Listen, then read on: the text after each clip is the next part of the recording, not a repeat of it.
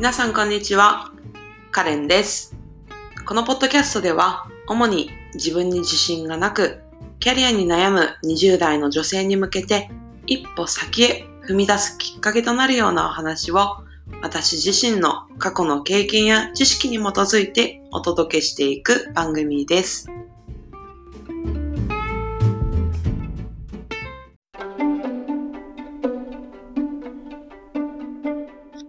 はい、ということで、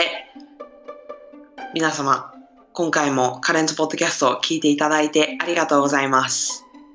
で、初めましての方も、こんにちは。私は、あの、20代の女性をターゲットにして、まあ、一歩先へ進むための勇気を与えられるようなエピソードを、私の経験とか知識に基づいてお話を提供しております。はい、今回もよろしくお願いいたします。ということで、今日はですね、私が外国語を維持するためにどうしているかっていうところのお話をしたいと思います。大前提として、私は英語とフランス語を話すことができるんですけれども、まあ、そんなにその私の日本語ほどネイティブのほどではないんですけれども、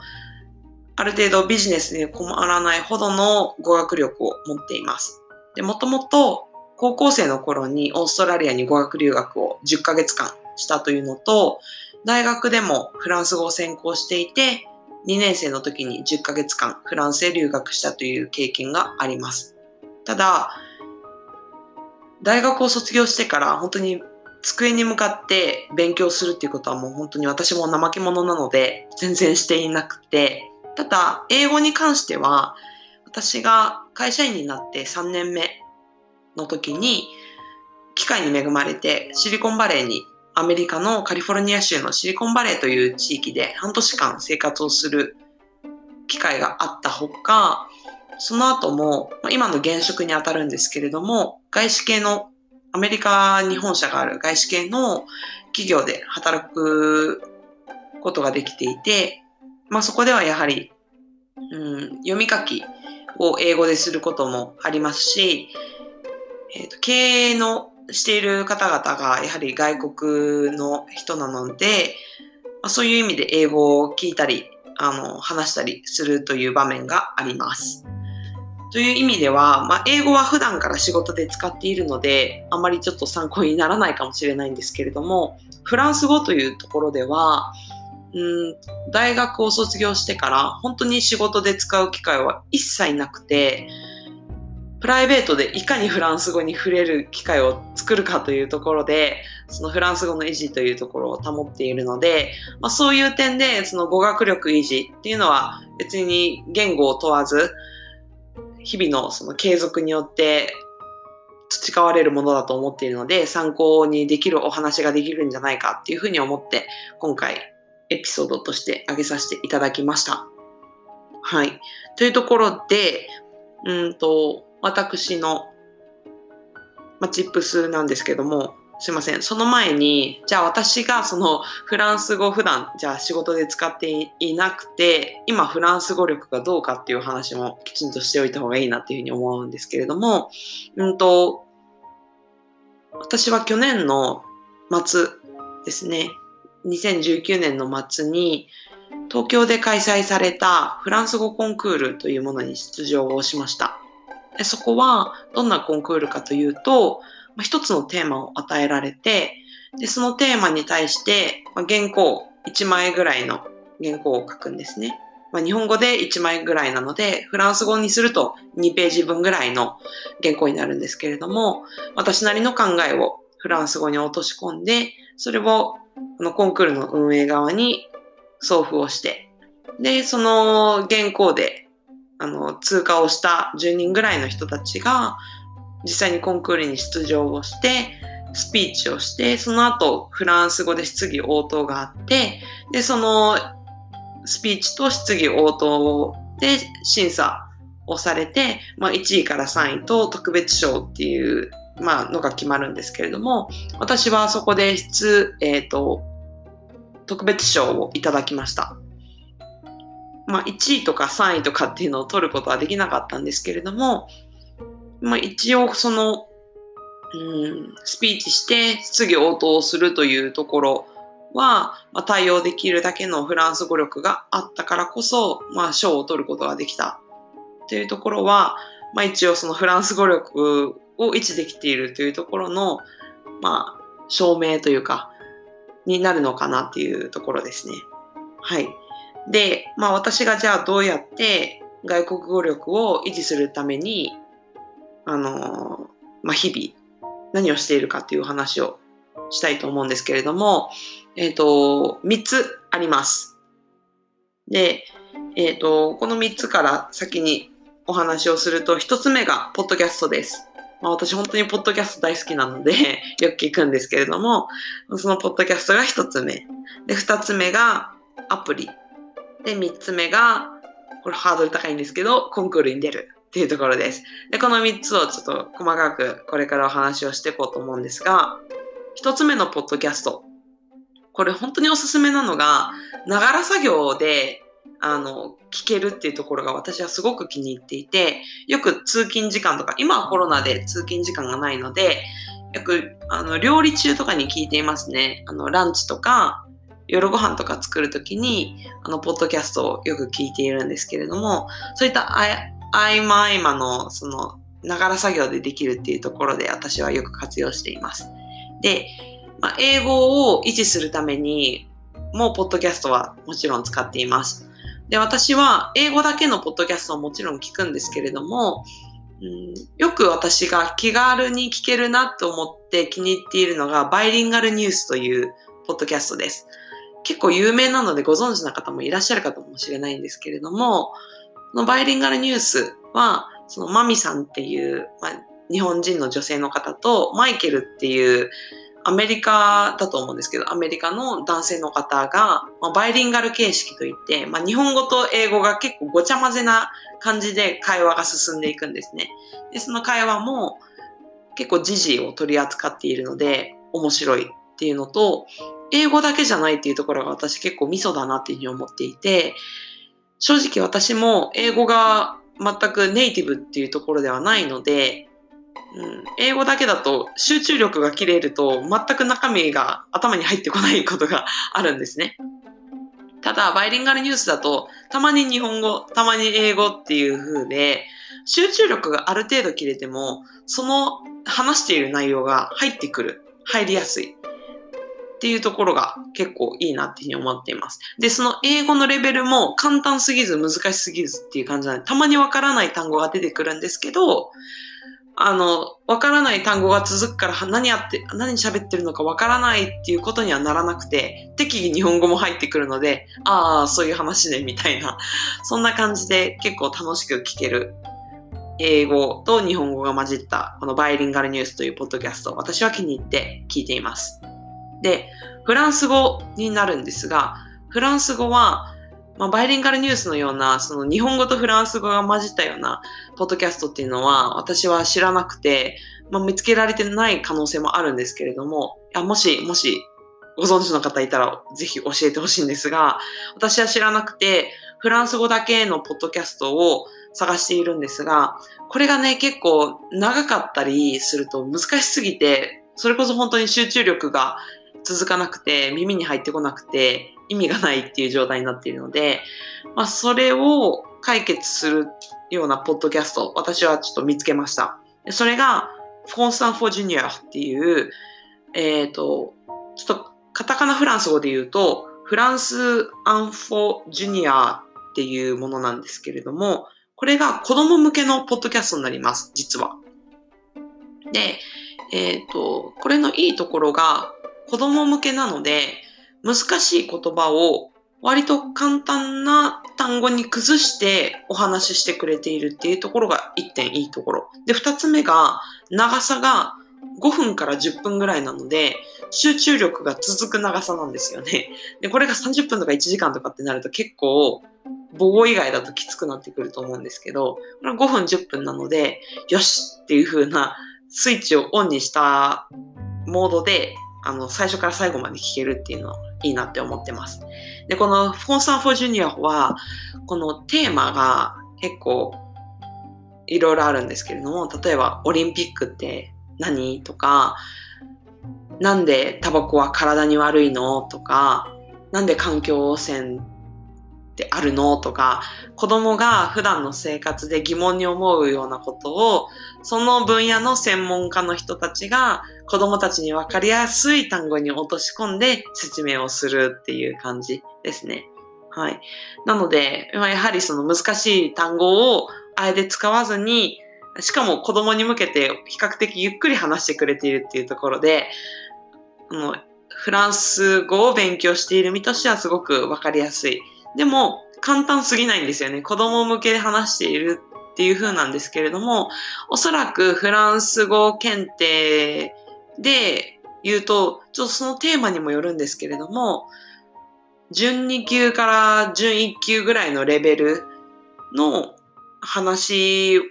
うん、フランス語レベルじゃないかなっていうふうに思います。なので、時々わからない単語もあるけれども、ベースは何話してるかわかるっていうぐらいで、本当にちょうどいい、あの、フランス語レベルのお話ができているかなと思います。で、もう本当にフランス語のレベルが3級とか4級とか、それぐらいの始めたばかりの人たちにはきついかなっていうのは正直思います。で、うん、フランス語というのは正直かなり難しいので、かなり難しいというのは英語ほど聞き慣れた、普段から聞き慣れた単語ではないので、そういう意味でハードルは高いと思うので、私が今おすすめしているこのフォンサンフォージュニアののベストなリスナーというのは、準2級以上を持っている方々が限定となってしまうんですけれども、はい。まあ、参考にいただければなっていうふうに思います。で、二つ目のアプリなんですが、これ、いくつかその言語学習アプリというのは存在すると思います。でその中でも有名なのがデュオリンゴというのがあると思うんですけれども、私、デュオリンゴは個人的に本当に5日ぐらいしか持たなくって、はい、多分その理由が、あれ一人で進めなきゃいけないと思うんですけれども、私の性格的に誰か人を巻き込まないと続けられないんですよね。まあ、自分が本当に甘い性格だからなんですけど、本当に嫌っちゃ嫌になっちゃうんですけど、はい。で、まあそうやってまあ私みたいに一人じゃ続けられない人を巻き込んで、ちょっとなんならちょっとプレッシャーを感じないと続けられないっていう人におすすめなアプリを2つ紹介しようと思います。で、1つ目は、 Language Exchange というアプリ。アプリというか、アプリあるんですけど、使い勝手正直悪いので、ウェブサービスみたいな感じですね。私の感覚としては。まあ、Google でランゲージエクスチェンジとかっていうふうにググっていただければ出てくるんですけれども、まそれは、えっ、ー、と、まあ、その名も通り、パートナーを、ランゲージエクスチェンジする、言語交換をするパートナーを探して、で、そのパートナーと、まあ、言語学習をしていくっていうような感じになります。で、えっ、ー、と、私はこれ実際使って何度か人とオンラインで会ったりとか、オフラインでもリアルに会ったりとかして、言語交換を、まあ、言語学習をしました。でこれはやはりその生身の人間と交流をするので生きた言語っていうのを学べますし私の場合はリアルで会うことオフラインで会うことにあまり抵抗がないのでそのオンラインで何度かやり取りをして信頼が起きそうだなっていうふうに思ったらちょっとコーヒーしませんかみたいな感じで直接会ったりすることもありました。で、ここちょっと気をつけていただきたいのが、えっ、と、ちょっと下心というか、その恋愛目的で使っている人もいなくはなかったです。私の経験上も、そういう下心見え見えで 会ってくる人もいたので、もし本当に言語学習にすごく集中したいということであれば、まあ自分が恋愛対象にならないような方っていうのを絞って、あの、パートナーを選ぶといいと思います。なので私のおすすめは、その自分のLanguage Exchange では自分の広告をするようなあの、ところがあるんですけれども、そこのもう1行目の目立つところに、もう恋愛目的ではありません。本当に言語学習のために使っているので、よろしくお願いしますみたいなところを私はもう 1, 行目に書いているので、そういう人たちが近寄ってこないようにしたりっていう工夫をしたりしてました。はい。で、2つ目のitalki。2つ目は italki になります。で、これは、 Language Exchange と同じように、パートナーを探すことができるので、まあ、そういう意味では同じなんですけれども、これプラスアルファでおすすめな点が、先生をつけることもできます。有料なんですけれども、これ本当にお得なんですよ。本当にお得で、えっと、英会話のオンラインレッスンとかって、パッケージとかで、コースとかで選ぶと、数万円とかするやつってザラだと思うんですけど、これは1時間単位とかでレッスンを予約することができるんですね。で、場合によっては、場合によってはというか、普通に1時間300円とか400円でレッスンを受けられるっていうのがあります。で、もちろん、もっと質の高い、もっと経験のある先生を選びたければ、1時間3000円とか4000円っていうのを払って、あの、受講することもできます。その自分の目的に合った言語レベルとか、学習目的に合わせて、もう先生がもう5万といるので、選んで受講することができます。というところで、まあ私も実際にフランス語コンクールを受ける直前とかは、フランス語のその先生にお金を払って実際に受けていたんですけれども、これ何が良かったかというと、総合的に評価をするんです。その授業を受けた後に。なので、本当に質の悪い授業を提供している先生であれば、その星の数が著しく低かったりとかするので、その星の数ですごくもともと担保されているっていうところで、あ、私は1時間1000円払うけれども、この先生はもう5つ星しか取っていないから、うん、安心して払えるな、みたいな。そんな感じで、あの、先生を選んで、払って受けて、受けたりしていました。で、その前にも、英語を勉強したいなっていうふうに思って、あの、ランゲージパートナーっていうのを、無料でもちろん探したりしていましたし、あとは、ここは自分が作成した英文ですとかフランス語文っていうのを添削を頼むこともできます。これもこの iTalk のコミュニティに参加しているメンバー同士でやり合うことができるので、まあ無料で半ば、あの、そういうやり合うこともできますっていうメリットがありますね。で、iTalk に関してはアプリもかなり充実しているので、時々ちょっとバグがあるんですけれども、 Language Exchange よりは、あの、デザインも結構しっかりしているので、使い勝手もいいかなっていうふうに思います。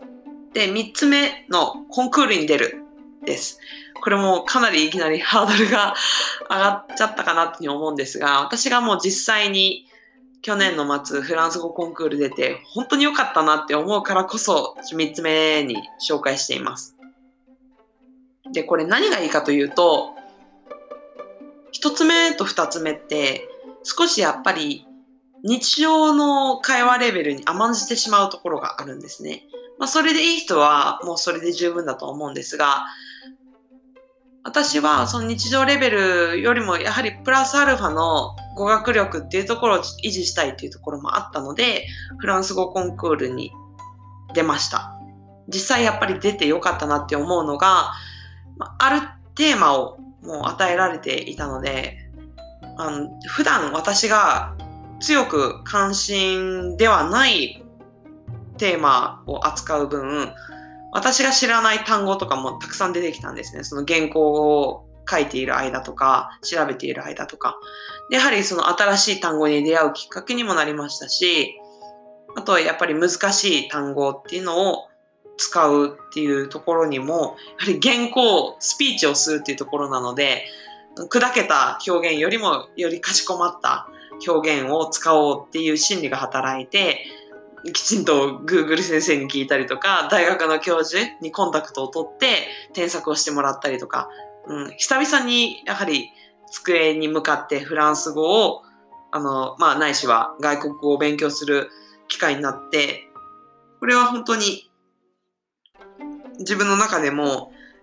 語学力っていうのが久々にまたアップしたなっていうふうに思えた時でした。で、これ3つ目に私あげようか迷っていたものに、資格を受けるっていうのを考えていたんですけど、やめました。で、この理由がですね、実は、例えば TOEIC を受けようっていうふうに考えて、で、TOEIC の、ま、受講をポチッとオンラインでクリックしますと。で、お支払いもします。例えば、確か5000円から1万円ぐらいだと思うんですけど、TOEIC って。で、これで、まあ、受けざるを得ない環境に置けば、勉強するだろうって思うじゃないですか。で、多分真面目な人はちゃんと勉強して受けるんですよ。でも、私なんかは、まあ、 TOEIC ではなくて他の資格だったんですけど、そういうふうにもう払ってしまえば払った分だけ頑張るかなと思ったんですけど、まあ5000円だし、いっかって その受講をしなかったんですよ。本当に自分甘いなって思うんですけど、それが3年ぐらい前のまあ、とある資格だったんですけれども、払っただけで受けなかったんですよ。で全然勉強もしなかったんですね。だからやっぱり、コンクールに出るっていうことは、うんと、人にやっぱりジャッジされる。ジャッジされるというふうに結構ネガティブに聞こえるかもしれないんですが、人に見られるので、まあ、そこで結構プレッシャーも感じましたし、で私は何より公言したんですね。インスタグラムとか SNS を通じて、私、コンクールに出るっていうことを公言した手前、もう逃げられなかったし、やらざるを得なかったっていうこともありました。はい、まあそういう意味では資格も公言すれば、あの、効果はあるかもしれませんね。はい。というところでは、まあ、人によるのかもしれないんですけれども、はい。まあ私は個人的にはやはりそのコンクールっていうのは生きた言語を学べるっていう点でもおすすめするので、はい。ぜひ、フランス語だけじゃなくてね、おそらくフランス語があるっていうことはスペイン語とかドイツ語とかイタリア語とか英語はもちろんコンクール日本でも世界中でもあると思うので、ぜひ Google で検索してみて探してみてください。っていうところですね。で、おさらいをすると、私が言語学習維持のためにしていることは3つあります。で、1つ目はポッドキャスト。で、ポッドキャスト、英語であれば、バイリンガルニュースがすごくおすすめです。で、フランス語であれば、フォンサンフォージュニアっていうのがおすすめです。で、2つ目はアプリケーション。アプリケーションの中でおすすめなのが、1つ目が Language Exchange。で、2つ目が iTalki ですね。で、3つ目が、これがいきなりハードルが上がるコンクールを出る。コンクールに出るっていう感じですね。もし、もし、この私のポッドキャストを聞いて、コンクールに出ること決めましたみたいな人がいたら、メッセージください。もう私全力で応援するので。はい。という感じです。この、えっ、ー、と、今紹介したアプリケーション、ないしはポッドキャストっていうのは、このエピソードの説明欄にもリンクを貼っておくので、もし、あの、探し方がわからないっていう人がいれば、そこから、あの、リンク飛んでいただければなっていうふうに思います。はい。という感じで、今日のこの語学力を維持するためにしていることはというエピソード、終わりにしたいと思いますので、皆さんのお役には立てましたでしょうかもし、あの、このエピソードを聞いている方で、